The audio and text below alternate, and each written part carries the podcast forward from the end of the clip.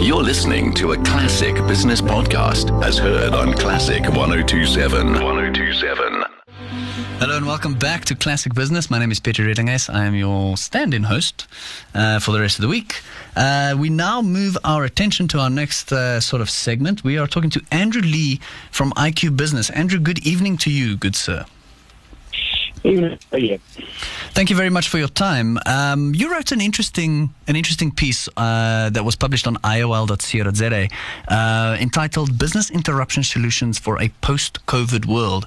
Um, in it, you you mention a couple of things, particularly uh, you know Sasria, which is a state-owned enterprise um, and a currently the only real insurer for people who need insurance or companies, individuals who want insurance for any sort of political unrest and terrorism and uh, you know politically driven uh, sort of you know incidents like riots or whatever the case is, right? Um, and this is in fact a state-owned or state-backed entities um, that plays in the insurance space.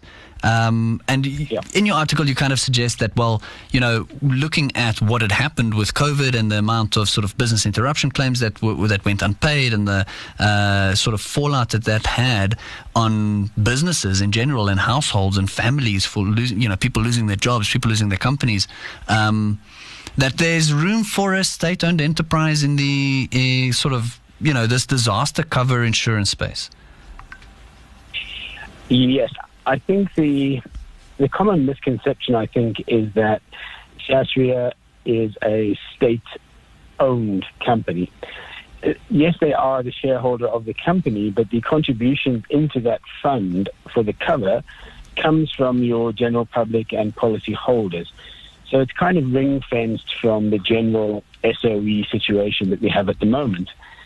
So, in suggesting that we set up some kind of mechanism to support businesses in need in times of catastrophe where we are right now, is to suggest that there is a role for the government to play in the enforcement of uh, requiring business owners to subscribe to a central fund so that when disasters occur, which I believe they'll occur with greater frequency in the future, there's a fallback position for all of the businesses in South Africa, and most most specifically the small to medium-sized businesses who really don't have the resources or the liquidity to fall back on when their businesses have to close for months on end. Okay, and I mean Sasria provides provides us with a fairly good blueprint of how this should work. Precisely. If you look at it, it has been in existence since the late 1970s. It has always been solvent. It's always been well managed.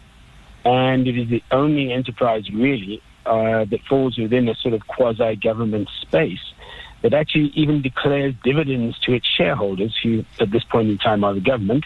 But even so, it shows that there is a place for a private public um, partnership in these spaces that can work. Um, but there have to be ring fence and there has to be certain guarantees in place to make sure that uh, no maladministration can take place. Yeah, you mentioned in your article that um, you know you have 50% representation of business on the board for something like this, which ensures that it remains focused on being a commercial, you know, commercially viable operation and doesn't fall prey to you know political sort of uh, what do you call it, meddling. Yes, that, that's part of it. The other part would be it would be set up as a sort of mutual fund where the funds in there belong to the people who contributed, not to anybody else. And also, as an insurance company, the law says that nobody is allowed to extract money from that fund except the people who've contributed. And also, the way that money is invested um, is very strictly prescribed by law to make sure that no strange investments can be made, no risky investments can be made with that money. Right. Okay. So there's uh, so okay, very professional sort of management. I guess one of the major benefits then would be that you just have access to, um, I guess, a state-backed capital pool. Um, maybe you know part of the reason we saw insurance companies not necessarily you know being able to pay out some of the business interruption claims is simply because they didn't have enough they're not well enough capitalized they don't have enough money I think the insurance companies had enough money. It's just that they weren't anticipating a pandemic arriving of this nature. So they've had to dig very deeply into their reserves. And of course, the reaction is going to be that the premiums now for this kind of cover are going to skyrocket, which is a vicious circle then because the businesses who need this kind of cover most won't be able to afford it. So you Right. need to widen the net much, much, much wider so that you have hundreds of thousands of companies contributing small amounts so that everybody gets the cover, as opposed to the top 5% contributing and 95% being excluded from cover because they just can't afford it.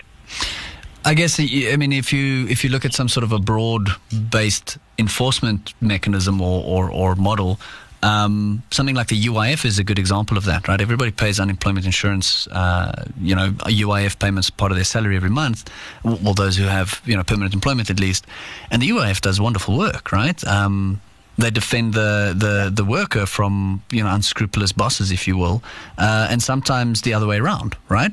So, um, I mean, a similar approach would probably be beneficial, or would it be, or w- would you envision something that's more of like a private thing? Like I I would use a normal insurance policy, normal business insurance through AON or whomever, and that would be an add-on to my insurance cover, or would it be more of like a legislative, you know, percentage of revenue kind of thing? It would be a hybrid. I think the UIF does a wonderful work, but I think it has faults that it's still an open fund that is can be um, subject to corruption. The insurance framework prevents that kind of um, malfeasance, shall we call it. And the other thing is by ring fencing it in this way and making it professionally managed, you will then attract a greater pool of donors. I mean, I've worked with the World Bank in Washington and various other development finance institutions across Europe. And this is the kind of thing that they would be very willing to back and support and put money into to support uh, a fund whereby businesses can be kept running. And this is what's so important. How do we keep all our businesses running? And we can widen the net. You know, the African Union would support it, African Development Bank. There are many, many different development finance institutions who would contribute into a fund of this nature. So it wouldn't just be local funding, it could be international funding. Right, and I mean, I think for um, big businesses and, and I guess regional governments to um, or governments in the region uh, to back something like this, what's what's really in it for them? Uh, my guess would be, well, you know, a lot of my supply chain is small business, or a lot of my customers is is employed by small business, so it's in my best interest to keep them alive. Yeah, like like they say, I suppose there's no interest like self-interest. Right? and and and big business needs everybody else. And what the last thing they want is for the economy to tank in any way. It doesn't help their shareholding. It doesn't help their business. In no way is it beneficial to big business for small business or medium business to fail. You know, it's it really is a virtuous circle. and Everybody works together. So I'm quite sure they would be in favour as well. But the trick, as you have mentioned, is how do you set it up in such a way that the stigma of corruption, which permeates everything in our society at the moment, is kept away from it, which is professionally run, and you get outside interest into it, and it becomes a stable and functioning um, system and support mechanism for business. Yeah, it becomes a profitable entity, right? I mean, if it uh, sort of remains focused on what is commercially viable, then you have a model that works. You do, and what you do with the profits, well, that's a question for future. But you, it's wonderful you have the profits, whether you plow them back into the fund, whether they're used for uh, socially beneficial types of systems, aiding up and coming businesses. Who knows? I mean, there's many things you could do with it, but you have to get to that point where you're actually making profits, of course. Yeah. All right. Well, what do you think it would take for us to be able to set something like this up? I mean, what are the what are the pieces on the chessboard that we need to move? I think initially you need a, a small think tank of the professionals within the insurance environment, um, a few people from the government, um, and also maybe one or two people from the international community to get together and try and build the model first. But a very small team to build a model, and if that model can work, then it's you're going to have to pass some sort of legislation that requires businesses to contribute on an insurance policy basis, like Sasria does. Hmm. And that's where you're going to go. But the model needs to be fleshed out. It's an idea at the moment. And fundamentally, like all ideas, it now needs the details to be worked out and the devil to be sorted out. But you need the, the initial think tank to do that. Yeah, and I think people might be a bit resistant to the idea of hey, a new SOE, but it, like you say, if you get the model right, if you the the the reasoning behind the idea is, is fantastic. Um, it's just trying to figure out how to make it work at this stage. Yeah, but it won't be an SOE. It will not be a state-owned enterprise. It'll be a public. It'll be owned by public-private partnership. Public-private partnership, actually owned by the people who contributed the money, which would be the business owners, and the state would be there to assist in the legislation and the pushing forward of the compulsory nature of it. And in some ways as well, if the state actually gets to a point where it has the money, it could even be a sort of reinsurer of last resort. If it goes so bad, it could then add more into it to say, look, the fund will pay the businesses first. If that is exhausted, then the government will put a bit more in, and, and so on and so forth. So there's a huge role for the state to play, but not very much really at the end of the day. It's not proposed that the government plays a lot of role in actually managing the actual insurance company. Right, gotcha. Okay, well, thank you very much. It's a really, it's a really wonderful idea, and I hope that it's something that uh, that catches on. Um, I think anything that we can do to, um, you know, protect the sustainability of of uh, small businesses and medium-sized enterprises, particularly, is is fantastic. Uh, unfortunately, we're out of time. So we have to we have to move on. Thank you very much for joining us, Andrew Lee. Uh, Andrew Lee is the insurance industry lead at um, IQ Business.